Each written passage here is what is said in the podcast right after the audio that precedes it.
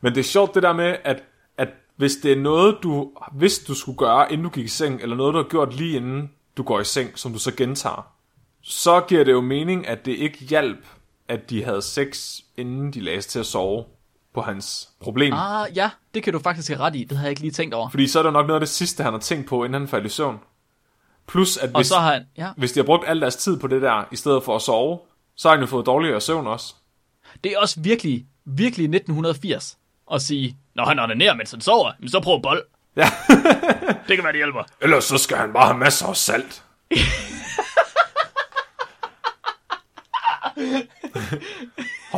Hvor mange liter blod tapper I fra ham om dagen? En god gammel overladning, det virker utrolig godt på uønskede reaktioner, eftersom blodtrykket det bliver så lavt, at der ikke er blod nok til at...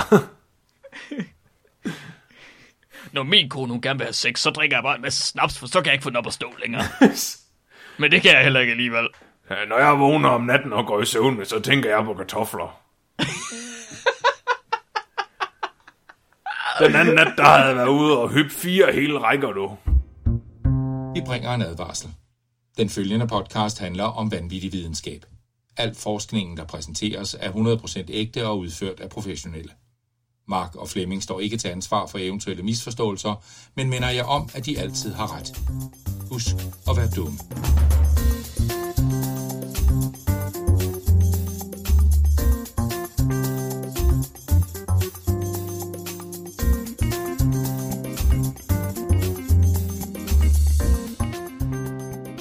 Hej, og velkommen til Videnskabeligt Udfordret.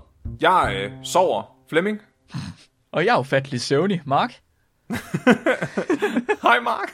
Det var de... Det nu, det er de to, af de ringste titler, vi har fundet på indtil nu, tror jeg. Ah, det ved jeg, synes, ikke. Det synes jeg, det synes jeg godt, vi kunne have gjort bedre. Nu synes jeg, du underkender, hvor dårlige nogle af mine titler har været. Det er også rigtigt. De har været pænt dårlige, Flemming. Ja, Det er rigtigt. men til gengæld så øh, er de meget passende for dagens tema, som er ting, vi gør, mens vi sover. Mm. Så det er simpelthen alle mulige fucked up ting, der kan ske, mens man sover. Simpelthen, det er et emne, der er sendt ind til os af Artikel Alexander, som han blev døbt sidste uge. Og Alexander, han sendte, øh, han sendte en artikel ind til os om verdens mest søvntalende mand. Mest søvntalende mand. Verdens mest søvntalende mand. Der er en mand, der er så søvntalende, at øh, han havde en kammerat, der optog alt, hvad han sagde i søvne, og så udgav han tre forskellige CD'er med det. Hvad? Dion McGregor. Fuck, det er artsy. Ja, og hvis I vil høre mere om Dion McGregor og hans tre CD'er, så kan I høre med i, øh, i bonusklippet, hvis I går ind og støtter os sympatier. Der er også klip af Dion McGregor, så I kan høre hans søv- talen i søvne. Meget imponerende. Og der er lavet en hel artikel om ham, det er fucking sindssygt. Det er folk, der sidder og hører sådan noget, det er sådan nogle, der knipser i stedet for at klappe. Ja. Sofistikerede mennesker.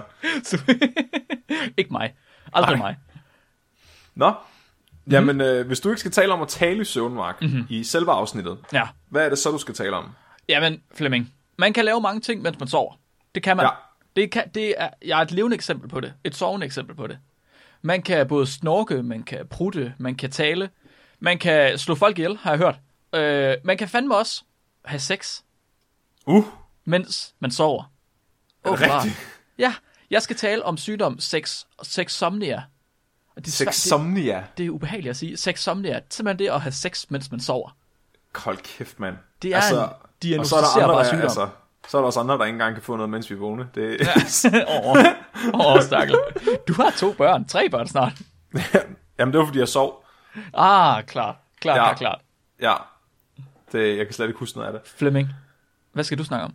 Jamen, øh, jeg skal så tage næste skridt videre og snakke om, hvordan man kan slå andre mennesker ihjel, mens man sover. Det... Det... Hvor... What? Altså, Det- er, det, er det fordi, man går ind i folk, og så falder de ned af en bro eller sådan noget? Nej, altså det er totalt overlagt mor. Det er en ret kendt ting i USA efterhånden at bruge øh, forsvaret øh, i retten, at øh, man gik i søvn, da man slog sin svigermor ihjel Det med er sjovt, fordi det er et ret kendt øh, forsvar at bruge, at man gik i søvn, da man voldtog. Er det rigtigt? ja. Men øh, så jeg vil gerne prøve at gå igennem øh, nogle af de her tilfælde, øh, snakke lidt om øh, videnskaben bag, om det og kan det lade sig gøre, eller er det bare noget, folk siger for at undgå øh, dødsstraffen? Ah, perfekt. Ja. Smuk, smuk, smuk. Jeg tænkte på, Mark, Mm-hmm. Øh, gør du noget, mens du sover? Altså nu, jeg har set dig sove nogle gange, og du er, jeg har aldrig set nogen, der er så god til at sove som dig. Øh, Nej, jeg- Udover at du snorker, Ja. er der så... Øh, Jeg tror, jeg, tror, jeg er af den holdning, at øh, for at sove godt, altså for Ja. at være god til at sove, der så skal man snorke. Det er, det er en parameter, der skal være der, for at man sover godt. Altså ikke for, at man har god søvn, men for, at man er god til at sove, simpelthen. jamen det, ja, det er en performance-ting. Det er præcis, det er sådan, der er nogle ting, du skal, du skal ligesom kunne krydse af på din checkliste, for at du er god til at sove. Og, øh, og snorke er en af dem. Jeg har fået at vide af min kæreste for nyligt, altså i løbet af det sidste øh, halvår, så vi flyttet til Lyngby, tror jeg, at øh, jeg er begyndt at holde op med at trække vejret, mens jeg sover. Nej, det er en dårlig idé. Så jeg har en idé om, jeg måske har søvnopnø, men jeg har aldrig fået det testet. Oh, det skal du Så- have testet. Jamen, det, det burde man jo, men altså, det er også, jeg er ikke død af det nu, så er det ikke fint nok. Nej, altså jeg har Øh. engang oplevet, at du stoppede med at trække vejret, mens du sov på min sofa. Nej, der kan man bare se. Jeg er Ja. også, øh, inden for det sidste halvår, er jeg også begyndt at sove med armene over hovedet. Sådan, du ved, så sover jeg med hånden under hovedet, og så har jeg albuen til at stikke op i vejret. Og så lader jeg den falde lige så stille ned i hovedet på Helene, og så når den rør, så tager jeg den op igen. What? Men ikke sådan at banke hende i hovedet, det er bare sådan, det rører lige næsen, du og så op bu- igen. bubber hende bare lige. Ja, lige buber. Lige præcis det, jeg gør. Det, Og det, det, skulle være mega irriterende. det lyder ret nuttet, faktisk. Hvad med dig? Har du noget, du gør i søvne? Udover prut? øhm, altså, jeg har gået meget i søvn som barn, Ja. øh, og jeg, har, jeg taler også nogle gange i søvne. Mhm. Mm-hmm. Øh, alt muligt pis ligger jeg og siger. Og så, øh, hvis øh, min kone hun begynder at, at stille mig spørgsmål til det, jeg siger, så bliver jeg rigtig irriteret. Og så øh, prøver jeg at forklare mig ud af det. Så det er sådan lidt ligesom, når jeg er vågen. Mm. Bare måske mere sammenhængende, end når jeg er vågen. Men du har selvfølgelig også altså den søvnforstyrrelse, at du er vågen, mens du sover nogle gange. Ja, altså jeg har jo øh, søvnparalyse, ja. øh, som gør, at jeg vågner nogle gange om natten, og ikke øh, kan bevæge mig, og så hallucinerer jeg. Det er faktisk ret, øh, det er ret traumatisk. Jeg, øh, vi har lavet et øh, rigtig godt bonusafsnit af Spækbrættet, eller Videnskabeligt Udfordret, som det hedder nu, øh, som øh, I skulle tage at gå tilbage og hyt, øh, lytte til, fordi det, det er i hvert fald en af mine personlige yndlingsafsnit, fordi det Ja, handler og om stadig mig. også et af mine personlige yndlingsafsnit. det er simpelthen så ubehageligt at høre om. Ja, det er fucked, men øh, jeg har det heldigvis ikke særlig meget mere. Øh, vi har det fået en baby, ja, jeg får det, hvis jeg, min søvn bliver forstyrret meget. Og vi har en baby, der bare sover igennem, så det er pisse nemt. Ah, så der går lige tre måneder. Kan det ikke passe? Så, bliver det, så går det galt igen. Jo, jo. Ja. Fem, jo, fire måneder. Det er ja, godt, fire, der skal, vi skal have nogle flere historier. ja, vi skal jo have afsnit to, det kan jeg godt se. I kan også bare sætte sådan en alarm op, der vækker mig sådan abrupt. Det skal Hvis vi nu får sådan en app, der følger, hvilken øh, zonestadie jeg er i, så skal I bare vække mig, mens jeg er remsøvn. Så kan I, så kan I reproducere det. Åh, oh, okay. Jeg skal snakke lidt om søvngængere, der begår mor. Og det er et ret interessant emne, fordi der er rigtig mange, der bruger det som et øh, forsvar, øh, især i USA, fordi der er nogle tilfælde med øh, sager, morsager, hvor folk er blevet frikendt på grund af, at de sagde, at de gik i søvn. Jeg er sådan lidt interesseret i det her fænomen, fordi jeg, før jeg lavede den her, der research, så var jeg meget i tvivl om, om, om, det, om det findes i virkeligheden, eller om det bare er noget pis, som folk siger, og så har det virket en gang. Mm-hmm. Så jeg har kigget på nogle forskellige cases til at starte med, med folk, der har brugt det her forsvar. Og en af de øh, første, jeg stødt over, det var Antonio Nieto fra Spanien, som i år 2001 dræbte sin kone og sin svigermor med en økse og en hammer. Da Ja, ja, hans ja. børn så prøvede at stoppe ham, så gav han sin øh, datter et kæbebrud med hammeren. Wow. Men datteren hun spillede så død, så han fortsat. Sønnen fik så heldigvis overmandet ham, og fik kun mindre skader. Og da han så kom i retten, fortalte han noget ret overraskende, fordi han sagde, at øh, han faktisk gik i søvn, og at han troede, de var en flok vrede strusse, som angreb Nej, ham. nej, Jo. nej, nej, okay. Uanset hvad, om, han har gjort det, det skal vi jo bare lige være enige om, han har jo gjort det. Han har gjort det, ja. Så det, er det ikke rimelig respektløst så at sige, ah, det var fordi hun var en strus, min kone. Hun var en vred, en vred strus. Jeg elsker bare, han, at den der detalje med, at de var vrede strusse. Altså, enten er det noget, han har fundet på for at virke troværdig, fordi det er simpelthen så åndssvagt, at der ikke Ja. var nogen, der ville tænke, at han kunne finde på det. Men øh, Det var der nogen, der tænkte, fordi han fik 10 år på den lukkede og en bøde på 1,3 millioner. Så det er sådan lidt en mellemvej. Han blev ikke frikendt, han blev øh, erklæret sindssyg. Okay, Fordi bøde at, til hvem? Øh, til hans børn. Okay, Han ja. skulle betale øh, sine børn erstatning for, at han havde dræbt deres øh, mor og bedstemor. Ja. Og for, at han havde traumatiseret dem. Ja. Hans, altså en af de ting, der var med til at vælte ham, det var, at hans børn fortalte, at, øh, de, at, at faren tydeligt kunne genkende dem, øh, imens han gjorde det. Og efter han havde dræbt moren, så øh, bad han dem om ikke at tænde lyset, fordi han ikke ville have, at de skulle se hende. Nu synes jeg, nu, nu synes jeg at uh, du lægger ret mange ord i munden på ham. Eller du antager mange ting, Flemming. Hvordan Ja. ved du, at han ikke bare har et virkelig intimt forhold til en strus? Nå, så han ville ikke have, at de skulle se, at han havde dræbt strussen. Måske. Måske var det bare, fordi han havde en strussefamilie. Det var et dobbeltliv, han levede. Hvad?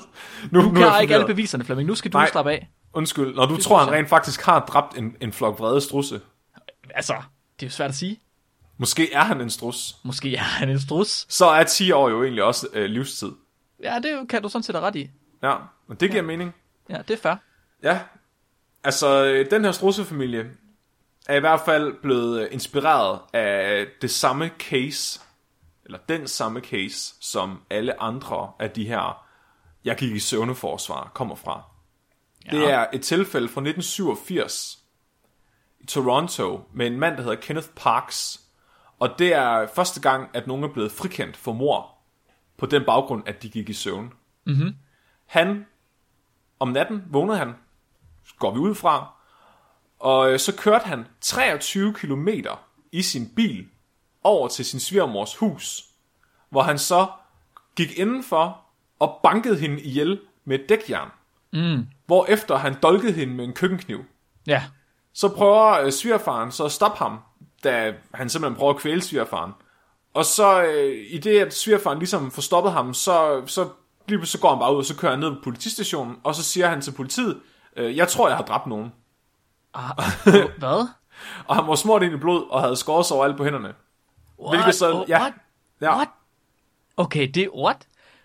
Det er og sindssygt. Hans øh, familie sagde, at han grundede på sådan en super uhyggelig måde, da han gik ud til bilen, og, og da han kom derhen. Han lavede sådan nogle mærkelige grund, mens han, Han var, gjorde det. han, var kør, han var kørt 43 km, var det du sagde? Nej, 23, ja. Nå, 23, det er stadig virkelig langt. Altså, det er imponerende, hvis han har gået i søvn, og han har kørt bil. Det er sindssygt. Hvordan kan det lade sig gøre?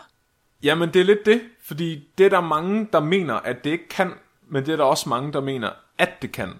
Fordi Aha. der er så lidt forskning i det her felt, at man ved egentlig ikke, hvad det kan lade sig gøre for folk i, at gøre i søvne. Altså, her der antager man, at han er gået i søvne, og det er på grund af to ting. Så den ene ting, det er, at han, at han havde ikke noget motiv for at gøre det her. Altså, han havde et rigtig godt forhold til sin svigermor. Øh, dengang han mødte sin kone, deres datter, så var de teenager, og der var øh, datteren der faktisk løbet hjemmefra. Og der havde han opfordret hende til at flytte hjem til sine forældre. Så de der svigerforældre var mega taknemmelige for ham. Og svigermoren kaldte ham The Gentle Giant, mm. hvilket måske er lidt øh, forstyrrende at høre, efter han har dræbt hende med et dækjern. Den anden ting, det er, at øh, de scannede hans hjerne, og der kunne de måle hans, øh, hans EEG, altså hans hjernebølger. Mm-hmm. Og de var fuldstændig fucked up, når han sov. Så de mener, at, at han har en eller anden form for... Han er biologisk disponeret for at gå i søvn på grund af de her hjernebølger. Mhm. Og politimændene, de synes også, det var mærkeligt, at han kom ind på politistationen, og han havde skåret sig over alt på hænderne, og han viste ingen tegn på smerte. Som om han stadigvæk ikke helt var ved bevidsthed. Der var også noget, der tydede på, at han var en, der havde tendens til at gå i søvne. Altså, det, det var noget, der var sket tidligere. Plus, at i perioden op til det her var sket, der var han øh, under behandling som ludoman. Og det næste skridt i hans behandling, det var, at han skulle konfrontere svigermoren og fortælle hende, at han var ludoman. Huh, okay. Så der er nogen, der mener, at han er gået i seng, har tænkt på, at han skulle køre over til svigermoren og fortælle hende det her, når han stod op. Og så, og så, har fordi, han, at så har han glemt, at han skulle fortælle det, og så har han taget køkkenkniven i stedet for. Ja, dækjernet. Præcis. Og dækhjernet. Det sker ja. jo. En ting, der går meget igen i de her sager, det er altid, det er svigermøder, der bliver slået ihjel af en eller anden grund.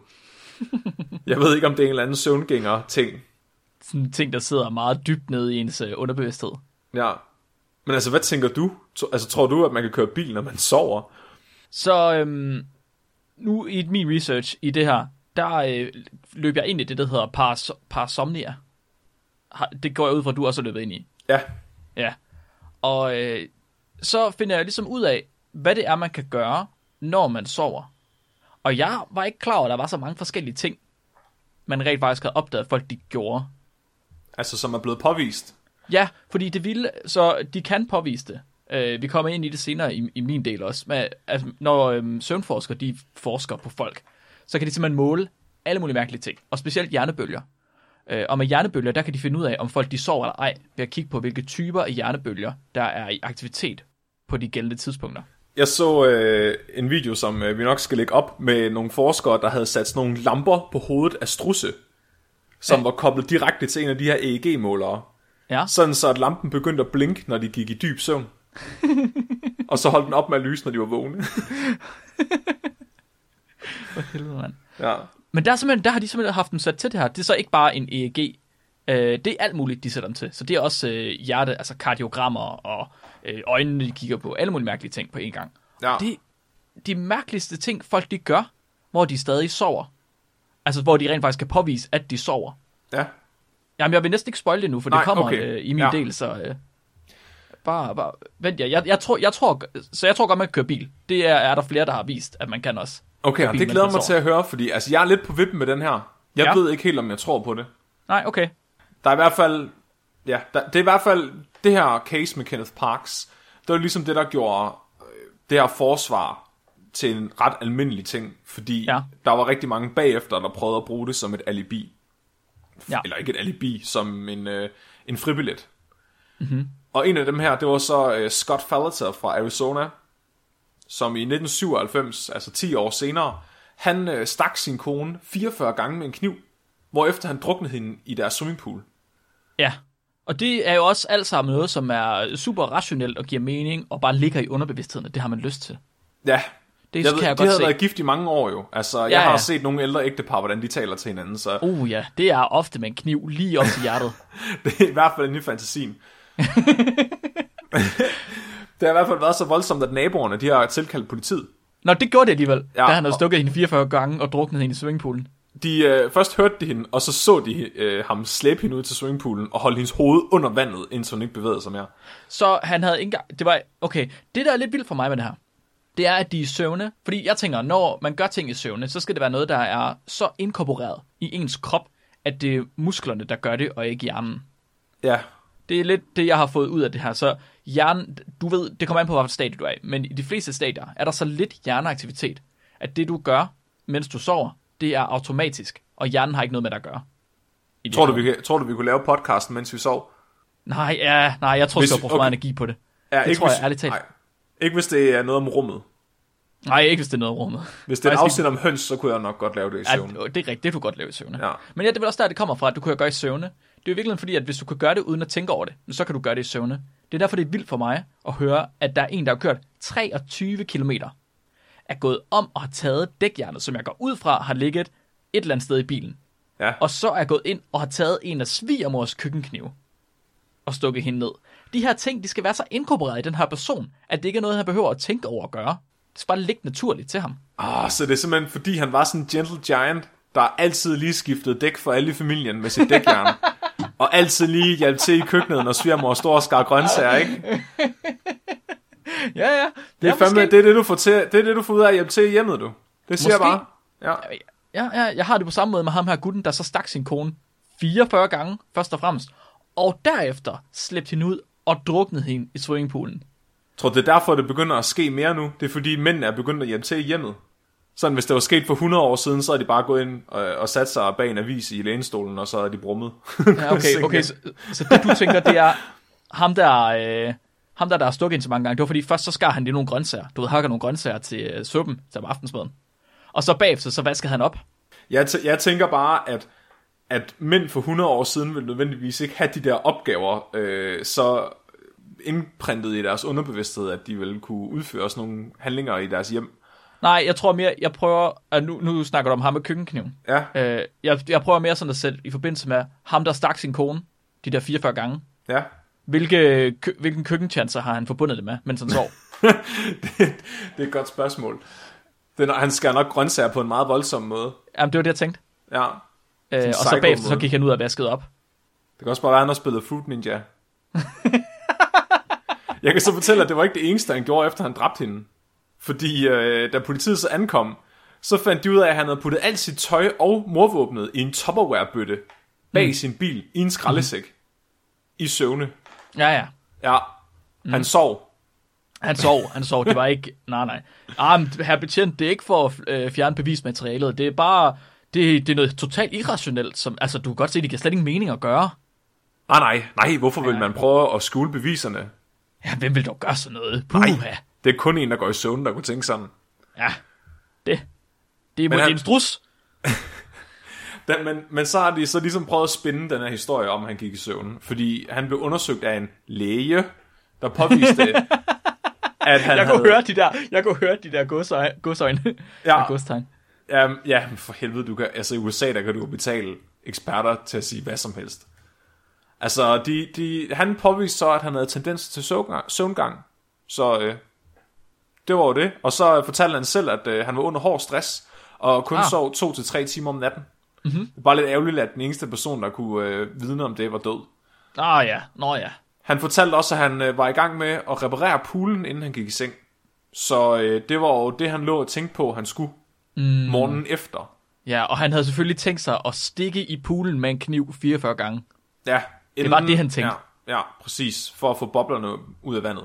For at få boblerne ud af vandet, selvfølgelig. Altså, dø. Det er Det- bare mig, der ikke ved noget om poolreparation. Men det er simpelthen... Det er så forfærdeligt, at den her mand ikke blev frikendt. Fordi han blev, han blev fundet skyldig. Nå, de mente, det de mente alligevel, at de handlinger, han havde udført, var for komplekse til at være søvngang. Ah, yes, yes, okay. Men det er sjovt, fordi den følger en formel, jeg fandt på nettet. Jeg fandt en øh, jurist i USA, der har en hjemmeside, hvor han gennemgår forskellige forsvar, hvor, hvor den her teknik er blevet brugt. Og der er. Ja. nogle trin, du skal gå igennem for at gøre det succesfuldt. Og de er egentlig baseret på Kenneth Parks-sagen. Okay. Så, så det første er, at øh, vedkommende skal erkende sig fuldkommen skyldig. Altså sådan overhovedet ikke benægt, at personen gjorde det. Ja. Så skal de have påvist, at øh, de er under stress, og at de har tendens til søvngang, og at de ikke sover særlig godt om natten. Mm-hmm. Til sidst så skal de sige, at det de gjorde i søvne mindede om noget, de ville have gjort i vågen tilstand, inden de gik i seng. Så er den hjemme. Troede man. Okay, altså, det, så hvad er det så derhjemme? Er det, er det, har de så rent faktisk gået i søvne, eller Så, har de så, så bare forsøgt at stikke, komme ud af det? så er deres sag så stærk som muligt med det her forsvar. Okay. Ja. Okay. Så, så det, hvis du, altså det er ligesom de ting, der skal til for at overbevise en jury om, at, at det var søvngang. Ah, super. Og øh, den lagde han så op på internettet, så alle kunne læse den. Ja, jeg, har, ja, jeg sad lige og læste inden jeg tænkte sådan. Ja, og det er jo smart. Det synes jeg jo er godt tænkt, at lige at give en, check, en, altså en liste, som man kan krydse af på, og så sige, ah, yes, der var mit alibi. Det er simpelthen så fuck. Jeg ved ikke, om der nogensinde har været nogen tilfælde i Danmark, at det her er sket. Jeg har aldrig læst om det. Altså, jeg, aldrig, jeg kunne ikke finde noget, der er let med, med det er sket i Danmark. Mm. Men til gengæld sker det rigtig, rigtig meget i USA. Og det, jeg synes, der er interessant, det var alle de tilfælde, jeg kunne finde med folk, der begik mor i søvne, eller var meget voldelige i søvne, det var alle sammen mænd. Hmm. Så jeg ved ikke, om det er fordi, at mænd bare er mere aggressive af natur, at det ligger mere naturligt til dem at, at reagere aggressivt, det, eller hvad det, Det er. kan også være fordi, øh, så jeg fandt en artikel, der sagde, at det hovedsageligt er mænd, der bare går i søvne. Nå, Øh, så at man har jo simpelthen kunne se en forskel på kønnene, al, hvem der ligesom går mest i søvne og taler mest i søvne. Og der er det mændene, der er i overtal. Jeg ved om det, jeg ved det ikke, det er mærkeligt. Men det vil jo give mening, så hvis der er flere mænd, der bare går i søvne, så er der jo også flere mænd, der begår søvnmord. Ja, men hvorfor går mænd oftere i søvne? Det er lidt pudsigt. Ja, det er svært at sige. Også fordi den artikel, der fortalte det her, sagde, at der var en stærk sammenhæng mellem, om man gik i søvne som barn, og om man går i søvne som voksen. Ja, Men det var næsten halv-halv med børn, om det var drenge eller piger, der gik i søvne. nå, Men når de så var voksne, så var det flere mænd, end det var kvinder. måske er mænd bare børn. Måske er mænd bare børn. Jeg, jeg kom til at tænke på, om det er noget sådan... Altså, jeg, jeg går jo direkte over i evolutionspsykologi. Mm-hmm. Om det kunne være noget med, at, at mændene de skulle kunne vågne nemmere, hvis der kom et rovdyr eller et eller andet, for at forsvare deres klan mm. eller et eller andet. Men så på den anden side, altså, kvind, altså møderne, de skulle også kunne vågne, når børnene var vågne eller havde brug for dem. Ikke? Altså, jeg sover lige igennem, når babyen vågner. det er sat med, at jeg sover som baby. Også når babyen ikke gør det. Det er ikke særlig pænt, Flemming. I Nej, nej, jeg hører dårligt. Men altså, jeg kiggede lidt på det, fordi nu, som sagt, så har jeg jo selv søvnparalyse. Mm-hmm. Så jeg blev, sgu lidt, jeg blev sgu lidt nervøs, da jeg læste det her, og tænkte, fuck, hvad nu hvis jeg kommer til at blive, hvad nu, hvad nu hvis jeg bliver morder? Altså, kan det være, at, at jeg er disponeret for at gøre sådan noget her i søvne, nu, ja. når jeg også har det her søvnparalyse? Mm-hmm. Så øh, det, det skal jeg jo selvfølgelig sige, jeg er, fordi så har jeg bedre alibi, når jeg engang kommer i retten. Mm, så, så ja, kan jeg det- referere til det her afsnit af spækbrættet. Jeg håber ikke, det er nogen... Altså, nej, please. Nej, hvis jeg nogensinde kommer til at dræbe min svigermor med et dækjern, så... Øh, Ej, det var man ikke engang joke med. Det er ikke sjovt, Flemming. Helt ærligt. Undskyld. Hvad laver du? Nå. Men jeg, jeg kiggede så på, altså hvad ved man egentlig om fysiologien af, af sådan nogle søvnmor, og så prøvede at sammenligne den med fysiologien i, i søvnparalyse. Mm-hmm. Så man kan inddele vores søvn i fire forskellige faser. De tre første faser, det er dem, man kalder non-REM-søvn. Mm-hmm. Og REM-søvn, det er Rapid Eye Movement. Altså ens øjne, de ligger og kører rundt i hovedet på en, mens man sover, når man er i REM-søvn. Så de tre første faser, det er altså de faser, hvor der ikke er REM-søvn, og så den sidste fase, det er den, hvor der er REM-søvn. Det, er det, det, er det, også, det er det, man kalder dyb søvn. Så de to sidste faser, det er dyb søvn, og de to første, det er lidt søvn. Så er der så teorien omkring det her homicidal sleepwalking, og det er, at det er en person, som vågner direkte fra den tredje fase i søvnen, altså lige inden rapid eye movement fasen starter. Mm-hmm. Og den her fase, det er den, der hedder slow wave sleep. Og der kan man se, at øh, hjernen den opererer med meget langsomme bølger. Og det er lige inden, at den går i dyb søvn. Normalt så vågner man altså kun fra de tre andre faser. Det er ikke normalt, at man vågner fra fase 3. Og det er blandt andet fordi, at der er dele af ens hjerne, som simpelthen øh, er lukket ned i den her fase af søvnen. Og man mener blandt andet, det er fordi, at det er der, man lærer øh, langtidsudkommelsen, danner minder. Men det er også der, hvor hjernen den renser sig fra affaldsstoffer, der har ophobet sig i løbet af dagen. Så det er simpelthen ligesom bilvasken, der foregår der. Så hjernen den, er ikke, den fungerer ikke pissegodt i det her stadie. Og det er derfor, at man normalt ikke vågner fra den. Og det er heller ikke, det er ikke bare hjernen, der ligesom går i stå i fase 3. Det er sådan hele kroppen, det, der går ned. Men når man øh, ser folk sover i fase 3, så kan man se det både i hjerterytmen og i deres skeletmuskulatur, at musklerne slapper mere af, simpelthen. Og ja, kropstemperaturen, den stiger Krops- også. Øh, Eller falder øh, den? blodcirkulationen falder i hvert fald. Jeg mener også, at kropstemperaturen den falder, Nå, fordi at blodet det cirkulerer mindre rundt. ha, okay. Ja, det kan jeg ikke lige huske. Men det er i hvert fald uanset, øh, kroppen den går sådan helt i dvale i st- stadie 3. Ja, og det, ja, det er mega syret. Og hvis man nogensinde er vågnet op og føler sig sådan fuldstændig smadret groggy, så er det fordi, man er vågnet fra stadie 3. så, ja, fordi man er længere om at vågne, ikke? Det er noget med, at det er en halv time eller sådan noget, før man er kommet ordentligt i gang. Nå, det kan godt være, det skal jeg ikke kunne sige. Jeg i hvert fald, der stod i en af artiklerne, at hvis man vågner fra stadie 3, så har man det dårligt. Ja, der er hjernen, der, den er stadig fuld af Den er af ikke klar. Nej. Ja, den er overhovedet ikke klar. Nej. Og det var så lidt interessant, fordi de EEG-målinger, som man lavede på Kenneth Parks tilbage i- i 87, ham der blev frikendt, de viste, at hans hjerne, den forsøgte at vågne fra fase 3 10-20 gange i løbet af natten. Wow! Ja. Og så var jeg sådan lidt interesseret i at vide, jamen, altså, kan man forklare, hvorfor det lige er fase 3, der gør, at man bliver en morder? Ja, Og så kigger jeg, og så kan man se, at ens neocortex er blandt andet noget af det, som bliver lukket ned i fase 3. ja. Og det er den, der står for øh, højere hjernefunktioner. Så det er sådan noget som kognition, det er sådan noget med at have kontrol over sin krop, det er sådan noget som at have en opfattelse af rum og sprog, og, og ens sanser bliver påvirket af ens neocortex. Så det giver egentlig mening, at personer kan hallucinere, ikke tænke rationelt, og, og ikke sådan kunne orientere sig ordentligt. Og altså, der er heller ikke nogen af dem, der bruger sprog i de her tilfælde. Altså, Kenneth, han, han lavede sådan nogle grundelyde. Mm-hmm. Så det, det passer egentlig ret godt sammen. Og, og så kom jeg i tanke om en af vores gode gamle kendinger fra podcasten, Phineas Gage. Ja. Personen, som fik et jernrør gennem sin hjerne og overlevede det. Han mistede fuldstændig sit overjeg. Altså, han blev sindssygt ubehøvlet. Og det var faktisk hans neocortex, der blev punkt, altså penetreret af det her jernrør. Specifikt hans øh, venstre frontallap. Mm-hmm. Så det, det var sådan lidt, ja, jeg synes bare, det var lidt full circle. Og det, er sådan, det var sådan det eneste, jeg sådan rigtig kunne finde hvad man ved om det her homicidal sleepwalking. Altså, de, de fleste er enige om, at det er en ting, der findes, men hvor almindeligt det er, altså hvor mange af de her sager, hvor det er et ægte tilfælde, det er sådan lidt uvist. Det er sådan et sted mellem 50 eller 60 sager, øh, der var kommet frem af det her tilbage i 2005. Så det er alligevel lidt mere almindeligt, end, end man tror. Så kan man til at tænke på, hvad med søvnparalyse? Ja, Men der, der er det, at man vågner fra fase 4 i stedet for. for remsøvn. Ja, hvis du ja. vågner direkte fra, fra remsøvn, så, for, så er det, at, at søvnparalyse kan forekomme. Og Ja. det er egentlig sjovt, fordi det er fuldstændig det omvendte. Der, øh, der har du egentlig normal kognition. Altså, du føler dig fuldstændig vågen og almindelig. Men du kan bare ikke bevæge dig. Og det er egentlig pudsigt, ikke? Fordi så, så er kroppen slukket, men hjernen er tændt i fase 4. Men i fase 3, der er det omvendt, ikke? Der er det hjernen, der er slukket, men kroppen, der er tændt. Ja, Så på en eller anden måde, så er det sådan omvendt søvnparalyse. ja. Det er virkelig lidt spøjst. Men for mig der gav det mening, at øh, søvnparalyse kom, når man vågnede af remsøvn, fordi at kroppen den stadig var lukket ned. Ja. Jeg tænkte sådan, at du kom fra fase 1, hvor du er, du, ved, du begynder lige så stille at falde ned og gå i dvale. Fase 2, der falder du dybere ned. Og så i fase 3, der er du sådan helt fuldstændig lukket ned.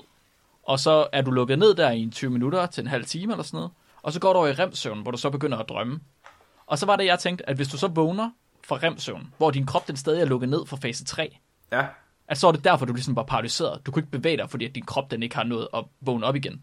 ja. Så det er lidt sjovt for mig, at de her mennesker, de har kunne bevæge sig i stadie 3. Men er det ikke fase 4? Man, det er jo fase 4, man ikke kan bevæge sig.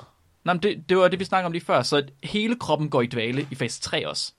Altså, din skeletmuskulatur, den øh, begynder at slappe af, og hjernen begynder også at slappe af, dit hjerte begynder at slappe af. Alting begynder ligesom at sige, ah, ah, ikke mere.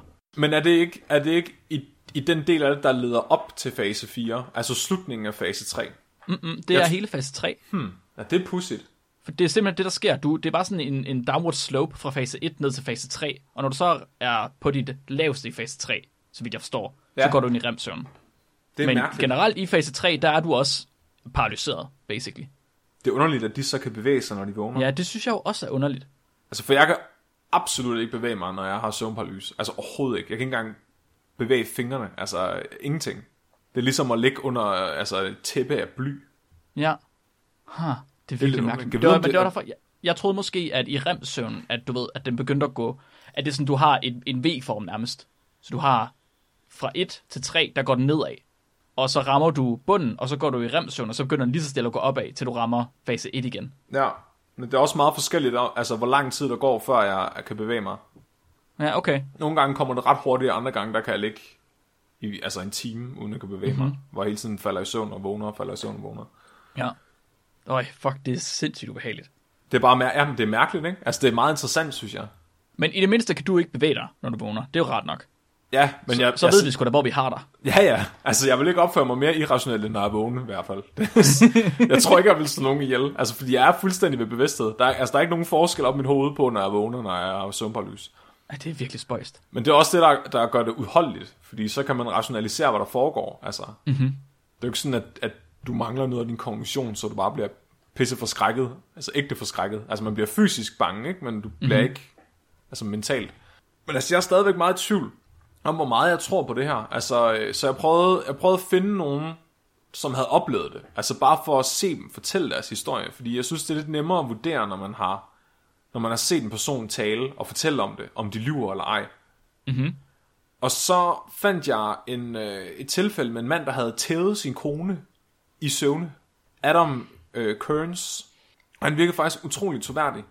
Så det her med mor er ikke det eneste. Altså vold, det er også ret almindeligt, at folk gør det i søvne. Øhm, og det har man påvist, at det er en ting, som du snakker om tidligere. At, at man, ja. man kan se, at, at folk er i fase 3, mens de gør det her. Ja. Øh, hans kone vågnede simpelthen til, at øh, han var i gang med at tæve hende. Det, Så what? hun, hun skyndte sig at ringe 112, eller hvad det var i Canada. Og da hun så ringede 112, så fortæller hun så, at opkaldet ligger vist øh, på YouTube faktisk. Og så fortæller hun, at, øh, han, at det ligner, at han sover. Og hun forstår ikke, hvad han laver. Politiet kommer så og, og får stoppet det, og han bliver faktisk anholdt.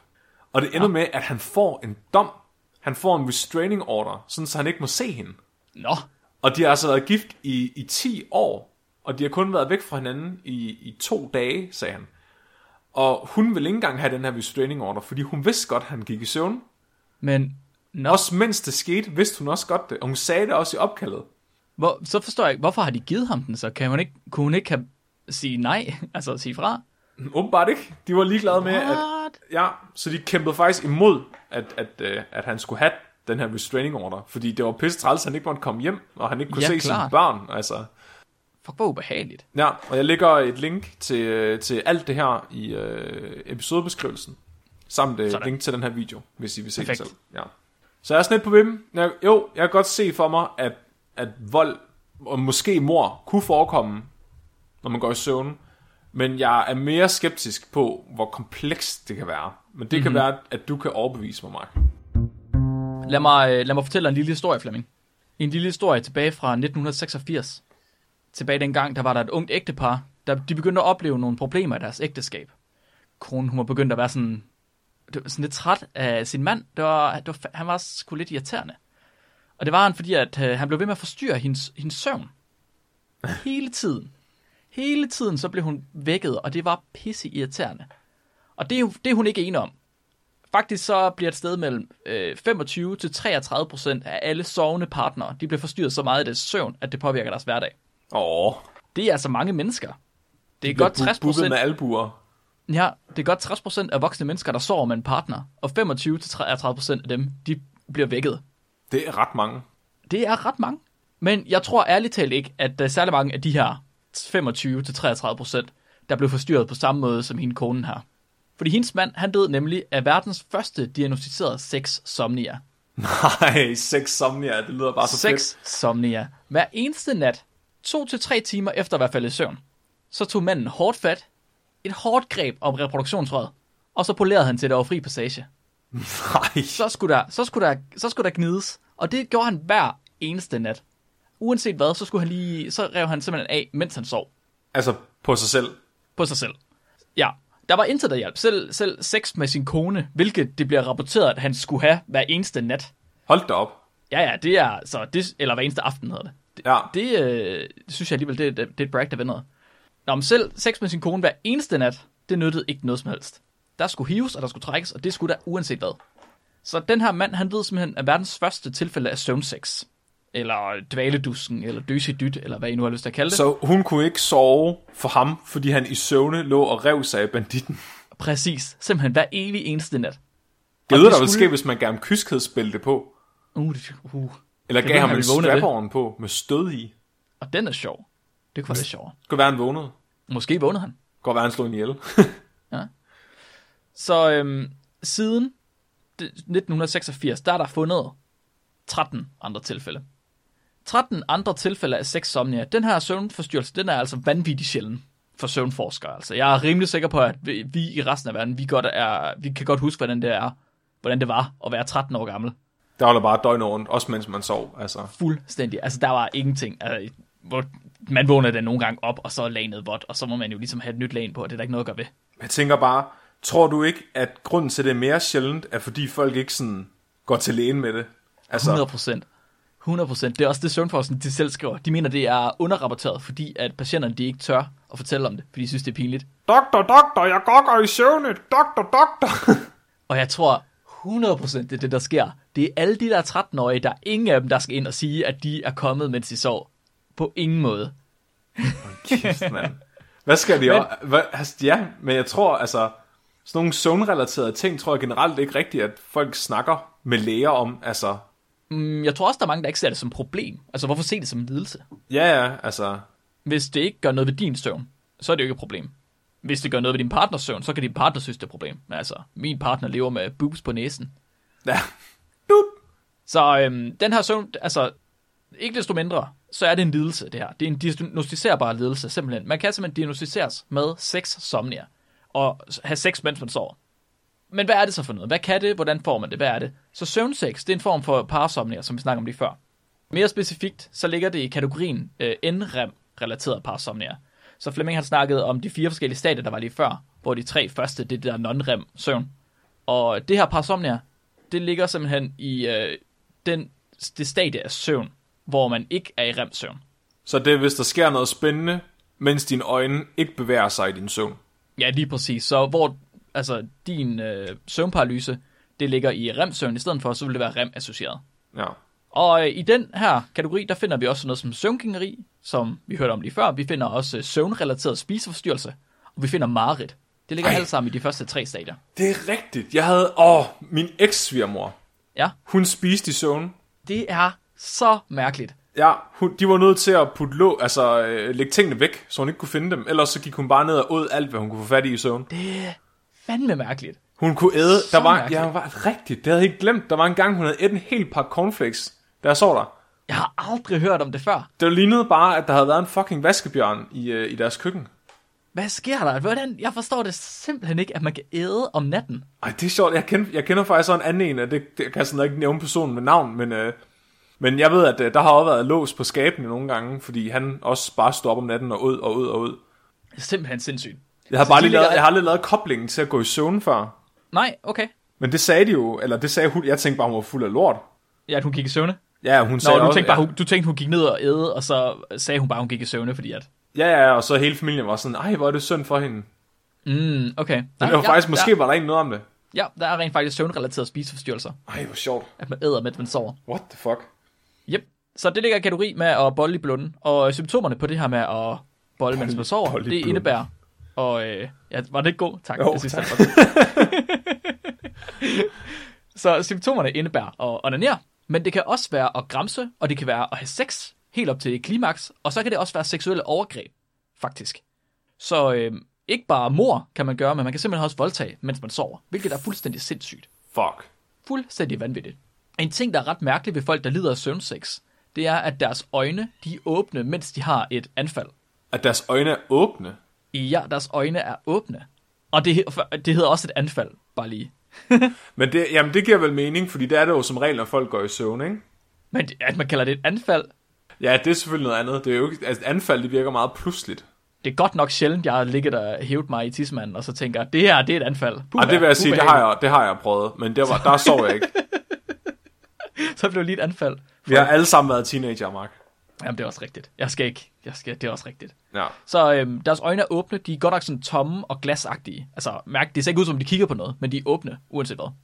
Og Hmm. øh, anfaldene, de forekommer så under øh, altså non-rem søvn, som vi snakker om lige før.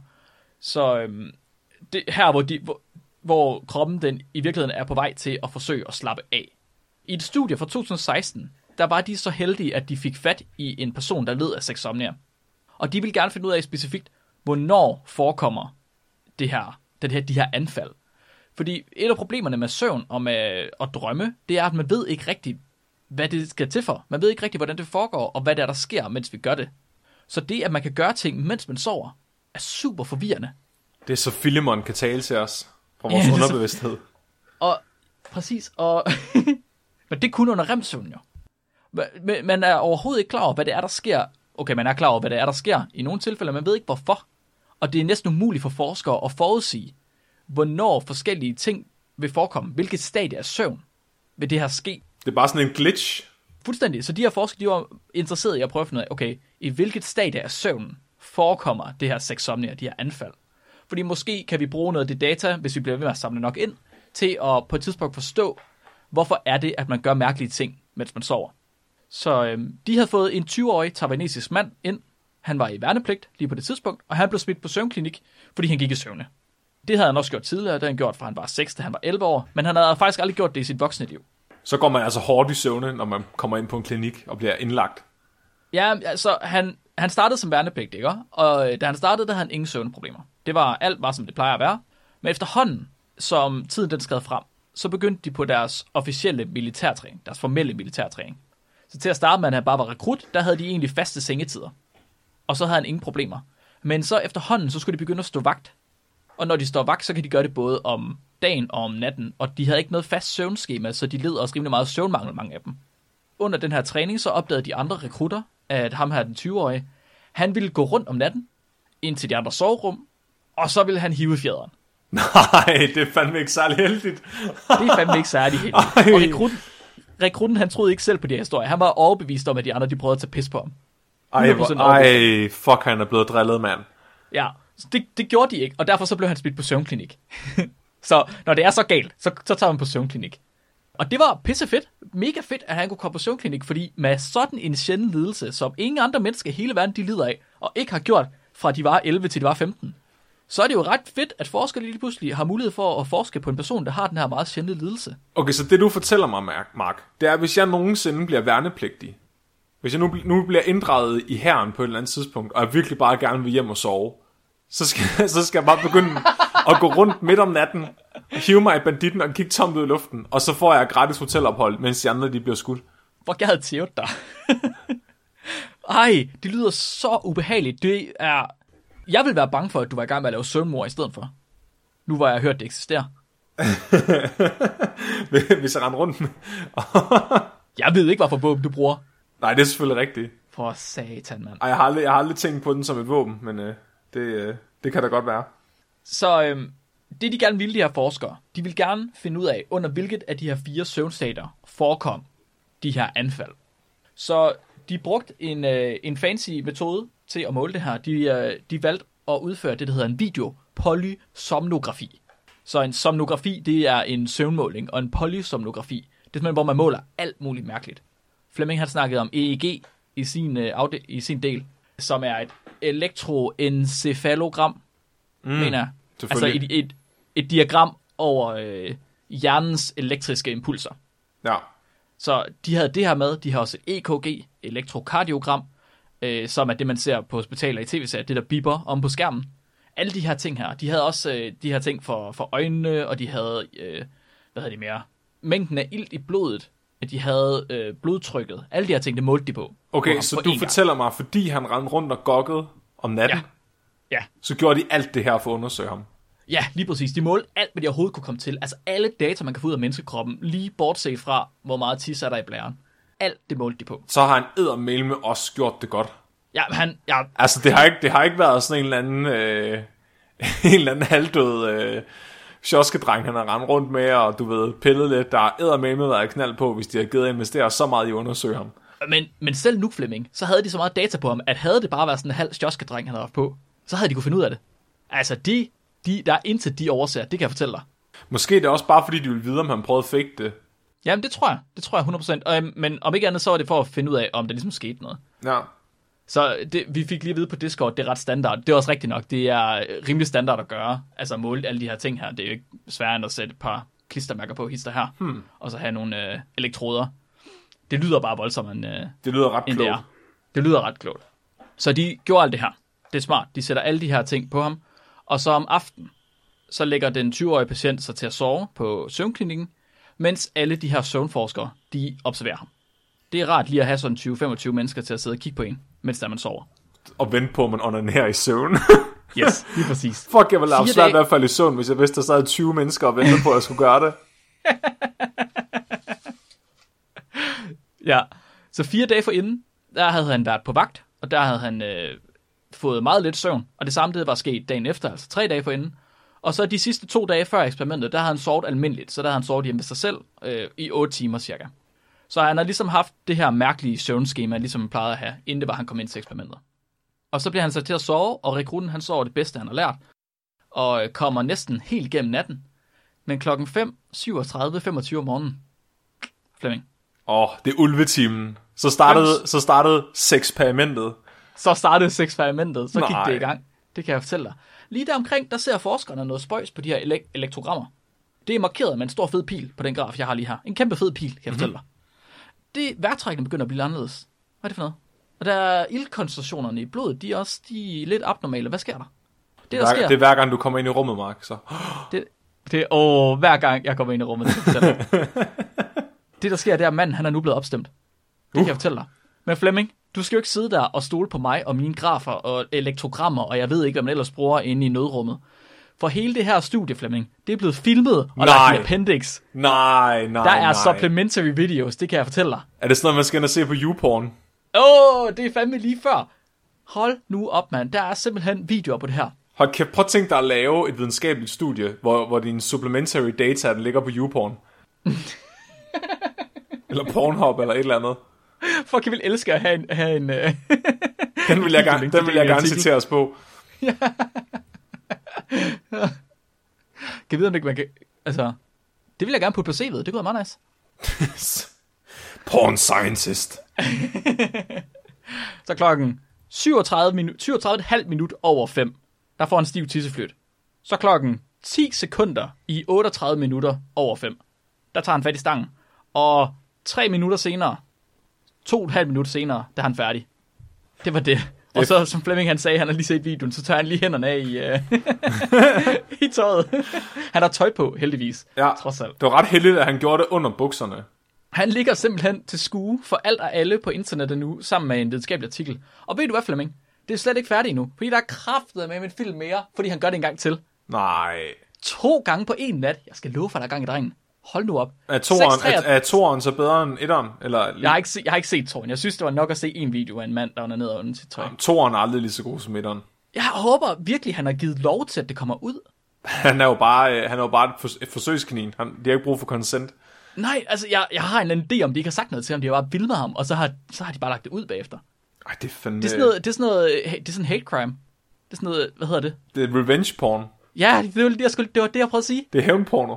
Hævnporno. Hold kæft, mand. Nå, det sker igen. 6.33.55, stiv tidsflyt. Et halvt minut senere tager han fat i stangen, og så går der fire minutter, og så er han helt færdig.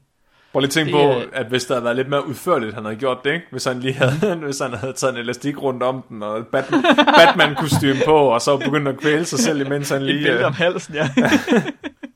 Jamen, det er bare i søvne. Det er bare noget at gøre i søvne, det her. jeg pisker mig selv imens for at komme tættere på vor herre. Det skal være nihalet. Jeg kan ikke nå klimaks, medmindre jeg er på kanten af døden. Så det vilde er, at det her, det sker i stadie 2 og 3. Så ligesom du sagde, Flemming, at søvnmor, det sker i stadie 3. Det gør det her også. Den første gang, det sker i søvnstadie 2, og anden gang sker i søvnstadie 3. Nej, så Og han, det- gør det, han gør det både i to og tre. Han gør det både i 2 og 3. Det er super mærkeligt, fordi det er jo ligesom de dybe søvn igen. Den tredje stadie er jo, skulle fortsat være det dybe søvn. Og så er det altså her, at han, han vågner ikke op, for det kan du jo se. Han har stadig den samme mængde af hjernebølger, som gør, at han sover. Det kan de se på de forskellige hjernebølger, der er. Jeg ved ikke, hvad der er værst. At onanere i søvne på kamera foran 20 mennesker, eller slå sin svigermor og blive frifundet. Ja, jeg er også lidt i tvivl. Hmm. Jeg er også lidt i tvivl. Den må være op til Hvad er mest pinligt? Ja, Ja, det synes jeg også. Så øh, det er perfekt i virkeligheden, fordi det passer også med et andet studie. Der var et andet studie, hvor de har kunne måle de her ting. Fordi ingen af de andre eksempler, eller hvad kalder man det, øh, case studies, forsøgspersoner, der har de fået lavet de her po- videopolysomnogrammer. Men i et andet studie, der gjorde de. Og det var med en 60-årig kvinde, og hun oplevede altså også søvnerne i stadie 3. Wow, wow, wow. Hey mama. Wow. Wow, wow. Simpelthen. G-MILF. Simpelthen. Så der begynder at tegne sig et, øh, et billede, Flemming. Et billede af hvad? en gammel dame, der onanerer. Nej, hold nu op. Det her, det sker i søvnstadie 3. Det er som om, at de mærkelige ting, det sker i søvnstadie 3. Mm. Mm. Dybe, til, dy, dybe søvn. Ha, En ha. ubehagelig søvn at vågne fra. Ja. Så i vores soldats tilfælde her, der blev han diagnostiseret med søvngængeri, han blev diagnostiseret med sexsomnia, og han blev diagnostiseret med søvntale. Tror du, at militæret kunne bruge en hær af mænd, der øh, var blevet kunstigt induceret i søvnfase 3, og så vækket, og så fik et gevær? Det er måske, det kan faktisk, øh, vi snakkede om øh, biosikkerhed sidste uge, Ja. i forbindelse med biovåben, og en af de ting, vi lærer på de kurser med biosikkerhed, det er, at hvis man, hvis man oplever, eller opdager noget nyt, som potentielt kan bruges til noget ubehageligt, så skal man lige tænke sig om en ekstra gang. Flemming, skal vi tænke os om en ekstra gang, inden vi udgiver det her afsnit? Øh, det ved jeg. Jeg kunne godt forestille mig, efter det her bliver udgivet, så begynder Nordkorea at invadere Sydkorea med en, med en flok soldater, der har tomme øjne, og halvdelen af dem Ja. onanerer, mens de skyder Ja. folk. Ja. det er sådan 50-50, om Ja. det er søvnmor, eller om det er søvnsex. det er sådan lidt det samme problem, som de har i den originale Day After Dead. Det er sådan, de kan ikke få zombierne til at skyde de rigtige. God damn it. Nå ja, det virker halvdelen af gangen, så er det også fint nok. Så lægerne, de mente, at alt det her, det kom af, at hans søvnrytme, den blev forstyrret så markant af militærtræning. Så de er faktisk ikke sikre, men de mener, at det er det, det kommer af. Øh, Og han fik udskrevet det beroligende medicament, der hedder clonazepam, som det er sådan bedøvelsesmiddel nærmest, som hjælper hans søvngængeri, men ikke hans onani, desværre. Ifølge de andre rekrutter. Så onanerede, men så var han vågen, når han gjorde det.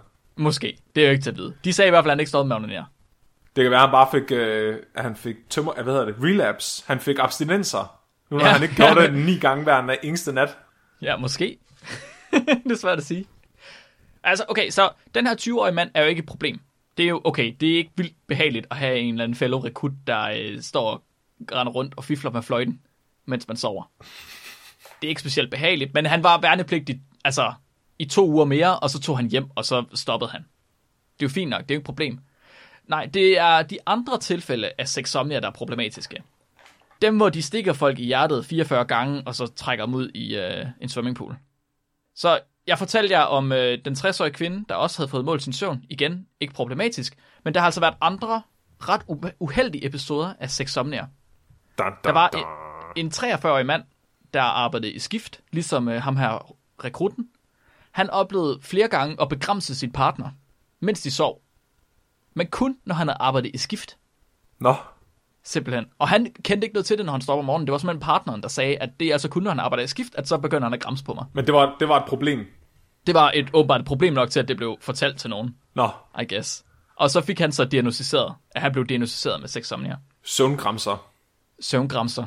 Der var en, øh, en 18-årig med søvnmangel også, der blev anklaget for at have stukket en finger op i en anden øh, kvindelig teenager, mens han sov. Simpelthen. også problematisk. Og øh, altså, de her ting, det kan være forfærdeligt, eller det kan være forvirrende. Så i 2014, der blev en svensk mand frikendt på sin appel, efter at der var læger, der havde diagnosticeret ham med sexsomnia.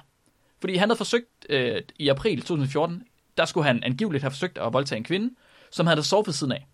De har sovet med hver sit tæppe, og der havde ikke været noget om aftenen for inden, og det havde kvinden egentlig også selv sagt. Men om ikke andet, så havde han forsøgt at, at altså, have sex med hende om natten, eller voldtage hende. Og så har bare offeret vågnet, og hun var gået ud, og så har hun ringet til politiet dag om morgenen. Men manden, han kunne altså ikke huske noget som helst. Og så var han egentlig blevet øh, erklæret skyldig til at starte med, men så havde han haft en appelsag senere, hvor en tidligere kæreste, hun havde vidnet, og hun havde fortalt, at hun havde oplevet en lignende hændelse, hvor han heller ikke kunne huske noget. Ha. Og som om det ikke skulle være nok, så havde hans mor også sagt, at han var- havde haft forstyrret søvn, da han var lille. Der har han også Så prøvet, altså- så har han prøvet at have sex med hende, eller hvad? Og det, det melder historien ikke noget om. Det Nå. synes jeg ikke. øh. Okay. Så det jeg tænker, det er, nu skal vi ikke sige noget om, om han er skyldig eller ej. Altså, jeg skal ikke kunne sige, om han er ligesom nogle af de der øh, mordømte, som du snakkede om, der gør det for at slippe afsted med det. Men mere, altså, hvad, hvad kan man gøre, hvis nu han rent faktisk bare gjorde det i søvne? Er han så skyldig? Og uanset om han er skyldig eller ej, det hjælper jo ikke noget på offeret. Nej, altså jeg læste en, øh, en artikel, faktisk en peer-reviewed artikel, Ja. hvor, hvor der var nogen, der gennemgik de her sager, fordi de havde pointen, at øh, man ved, at det her forekommer. Mm-hmm. Altså, man har bevist, at det er en ting, der findes, men det er også noget, der rigtig ofte bliver brugt som et forsvar. Altså, at Ja. folk går i søvne. Så de mener stadigvæk, at folk skulle kunne holdes ansvarlige for det, de gør i søvne. Fordi de mener, at de, de tilfælde, hvor det går så vidt, at de egentlig gør noget, de kunne få en dom for, så har de altid kendskab til, at de er disponeret for at gøre sådan noget i forvejen. Altså, at de har været, altså, reageret voldsomt i søvne. Okay, Så det er det- ikke noget, der sker ved, altså bare akut. Ej, ikke ud af en blå luft, vel? Altså, de har altid en historie med, at, at, de, at de har- laver det her, øh, hvad hedder det? En som, sagde en som, hvad hedder det? Øh, søvnmangel. Nej, Hvad mener du? det der... Parasomnia? Ja, parasomnia, ja. At de har sådan nogle parasomnia tilfælde. Og der mm-hmm. mener de så, at, det, at personen skal kunne holdes ansvarlig for ikke at have søgt behandling for det, før at det Okay. er blevet så slemt, at det har ledt til for eksempel en voldtægt eller et mor. Det synes jeg giver god mening i virkeligheden. Det er selvfølgelig sager, der skal kigges nøje efter, altså i begge tilfælde. Det, man skal heller ikke spærre nogen inden, som ikke fortjener det i alt for lang tid. Nej, altså det, men de skal heller, måske heller ikke frikendes fuldstændigt. Altså det Nej, er sådan, enig. Ja, men det er også lidt svært, fordi nogle gange, så er det første gang, de gør det, at, at det er så slemt. Men, men alligevel, jeg tror, det er ret sjældent, at de ikke har, har vidst, at det var en ting før. Altså, Mhm. mm-hmm. det er jo noget andet, når nogen bliver erklæret sindssyg, for eksempel. Altså, fordi ja. du kan jo ikke forvente af en person, der bliver erklæret sindssyg, at de selv skulle tage initiativ til at gå i behandling. Altså, det er jo ikke sikkert, at de kan komme frem til den konklusion af almindelige veje, men, men, men folk, der fungerer kognitivt normalt i vågen tilstand, burde jo søge hjælp, når, når de er opmærksom på, at, at, at det er noget, de gør, når de sover det her. Ja, 100%. Og så må man lægge sin stolthed til side. Ja, så må man sove med håndjern på, og Ja, kyskhedsspil eller ky- kyskhedsspil. Ja. ja. Ja, øh, det tror jeg faktisk, jeg er meget enig i. Det er også øh, blevet så slemt, at øh, Australian Australasian Sleep Association, de har rapporteret et stigende antal voldtægtsforbrydere, der er begyndt at bruge den her ledelse som forsvar også. Ej. Der er simpelthen bare masser af forbrydere, der kigger på, hvad kan vi bruge som forsvar, hvor vi ikke skal erklære os selv for sindssyge. Det er ligesom det der afsnit af South Park, hvor Cartman bare begynder at tale pissegrimt, og så siger han det, fordi han har Tourettes. Ja, ja fuldstændig. Ja. Fuldstændig. Men heldigvis så, det at de her associationer og hvad domstole, de bliver gjort opmærksom på det, det gør også, at de ved, at de er nødt til at tage eksperter ind, som rent faktisk er eksperter, og ikke bare tilfældige mennesker, som siger, at de ved noget om tingene. Ligesom os for eksempel. Ja. Jeg er faktisk lidt interesseret i at vide, altså hvor komplekse opgaver kan folk udføre i søvne? Fordi mm-hmm. jeg forestiller mig, efter vi har snakket om det her, Mark, så tror jeg, øh, Peter Madsen, han, han, hvis det ikke lykkes ham at stikke rigtigt af, så tror jeg, han siger, at han gik i søvne. Altså hvis du tænker over det, ikke? Der er mange af de opgaver, han udførte, som var nogen, han gjorde til hverdag. For eksempel at smide ting ud af, af ubåden og, og, og bruge tunge redskaber. Og Oh god. Jamen, det er jo fint, så kan vi afspille det her afsnit for domstolen. tror, du, tror du, at man kan, at man kan sejle en ubåd i søvne? Ja, det kommer eddermame an på, hvor meget man har sejlet den før. og hvad han har tænkt på, da han gik i seng, åbenbart. Ja, så, så en del af hans forsvar, det skal også være, om han lider af uregelmæssig søvn. Altså, øh, jeg tænker tit, han har været op om natten og arbejdet på sin rumraketter og sådan noget. Hold nu kæft, Flemming. jeg vil ikke være med til det her. Undskyld. Du skal ikke sidde og bygge en sag for Peter Madsen. Nej, det gør jeg ikke. Jeg spekulerer bare, Mark. Jeg kan ikke lide dine spekuleringer.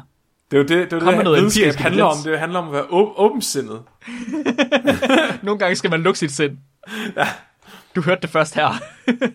Jeg får medhold på Discord. ja. Alright. Så øhm, litteraturen fortæller os, det vi kan se ud fra det her, det er, at anfaldene her, de opstår som regel i perioder med ringe søvn. Så hvis du oplever sexsomnia, og du gerne vil være fri, så skal du sove noget bedre. Så Flemming også siger, at hvis du ved, der er noget, der går galt, så øh, søg hjælp. Hvis du ikke oplever sexsomnia, men du godt vil, så skal du sove noget ringere. Ja, sæt et gerne. øh, til at ringe x antal minutter efter du er faldet i søvn, sådan så du bliver vækket i fase 3. Og få en baby. Bare sørg for at gemme øh, bilnøglerne, så ah. du ikke Ah. kører over til din svigermor. Ingen dækjern er og godt køkkenkniv i nærheden. Åh oh ja, det kunne man også bare gøre. Man kan bare gemme alting væk, jo. Ja. Børnesikre alt.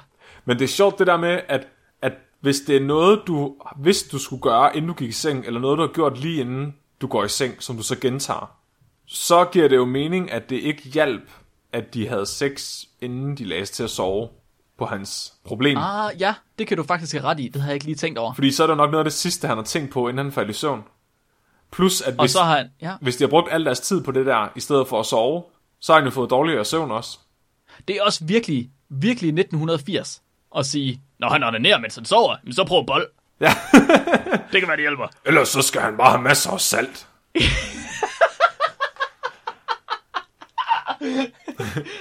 Prøv- Hvor mange liter blod tapper I fra ham om dagen? En god gammel overladning, det virker utrolig godt på uønskede reaktioner, eftersom blodtrykket det bliver så lavt, at der ikke er blod nok til at...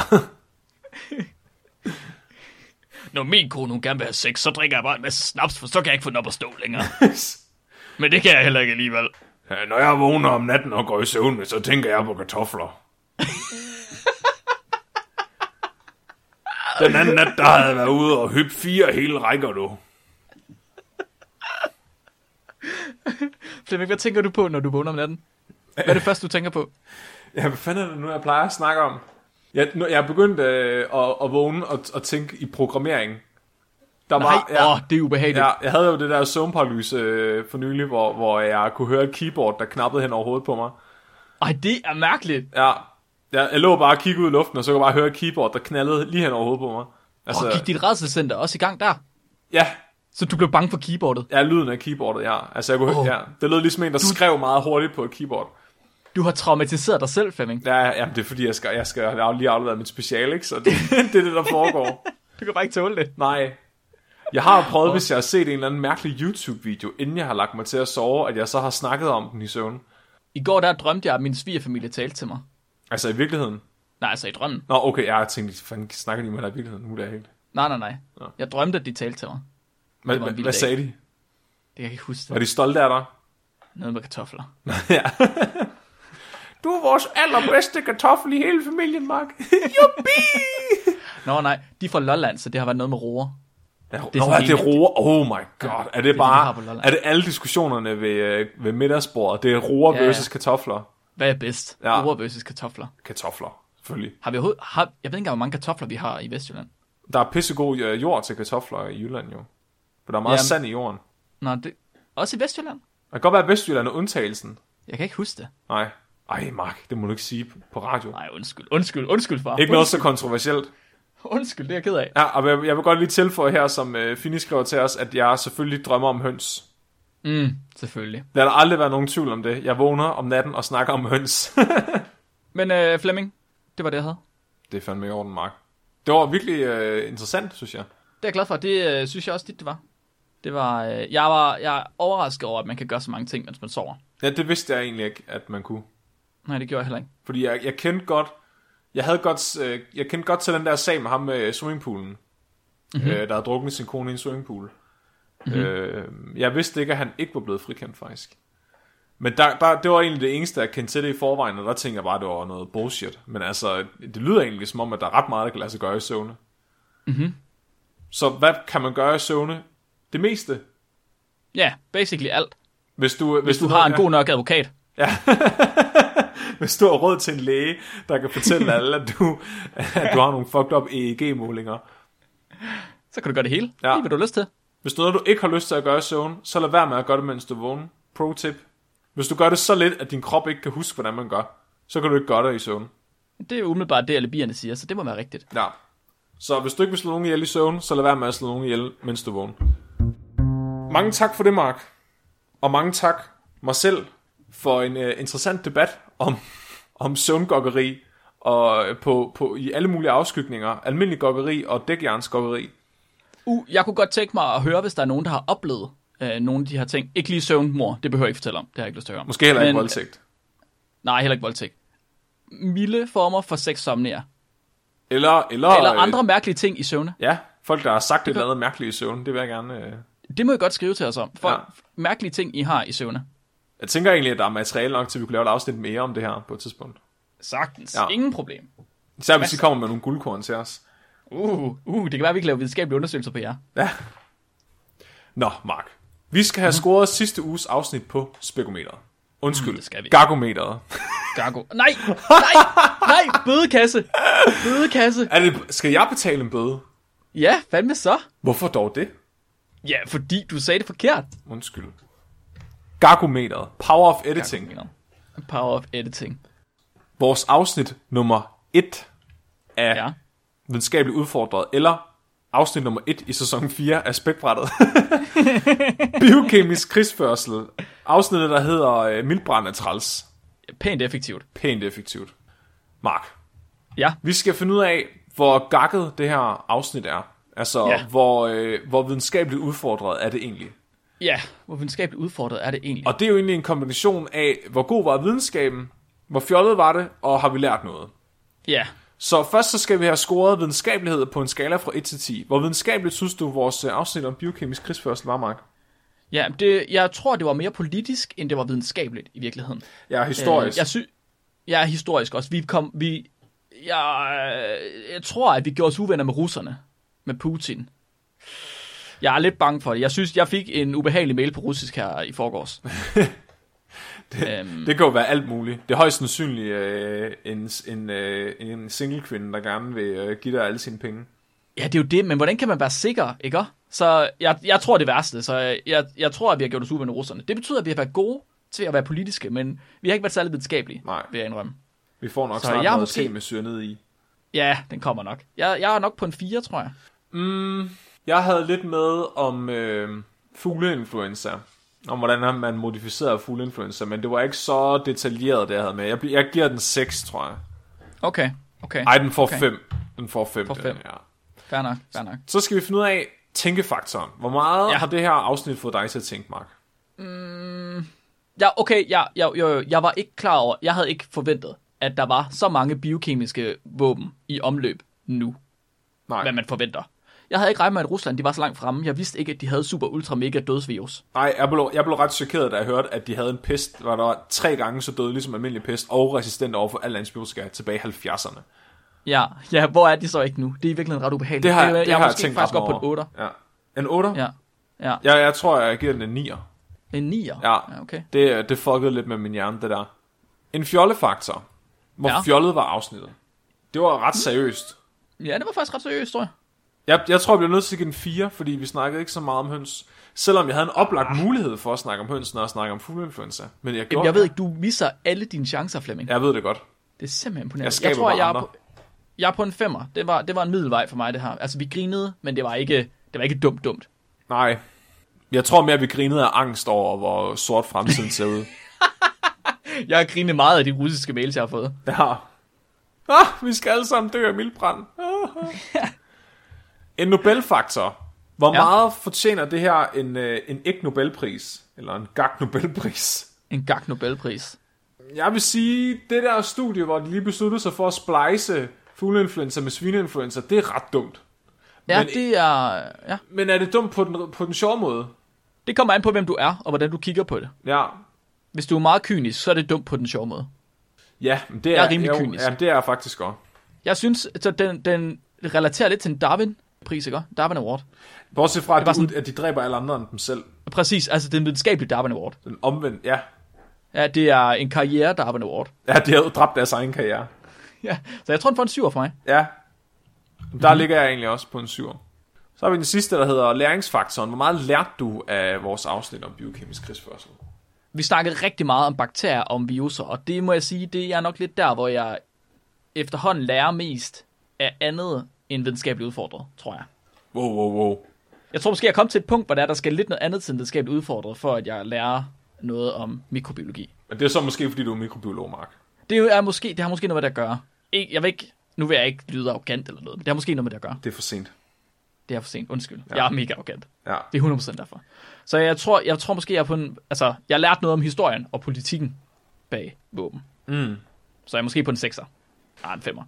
Altså, jeg har lært noget... Jeg vil sige, at jeg har lært noget mikrobiologi. I, I form af, at jeg fandt ud af, hvor langt fremme man egentlig har været øh, i mikrobiologien inden for militæret. Mm-hmm. Altså, jeg var ret imponeret over, hvor gode de var til at, at, at klone. Altså, at lave mutanter i 70'erne. I forhold til... Fuck, mand. de, altså de videnskabelige studier, vi sidder og læser og, og, og har baggrund på, ikke? Altså det, selv dem fra 90'erne var ringere end det, de har gjort i 70'erne. Øh, skal, vi, skal vi egentlig bare have job ind ved militæret? Det, Tror du ikke, det russiske militær, det hyrer? jo, det kan godt være, så vi kan lave super mega dødspest 3000. Det kunne jeg godt tænke mig. Ja. Det tror jeg faktisk, jeg tror faktisk, det er rimelig, øh, altså, rimelig fedt karrieremæssigt.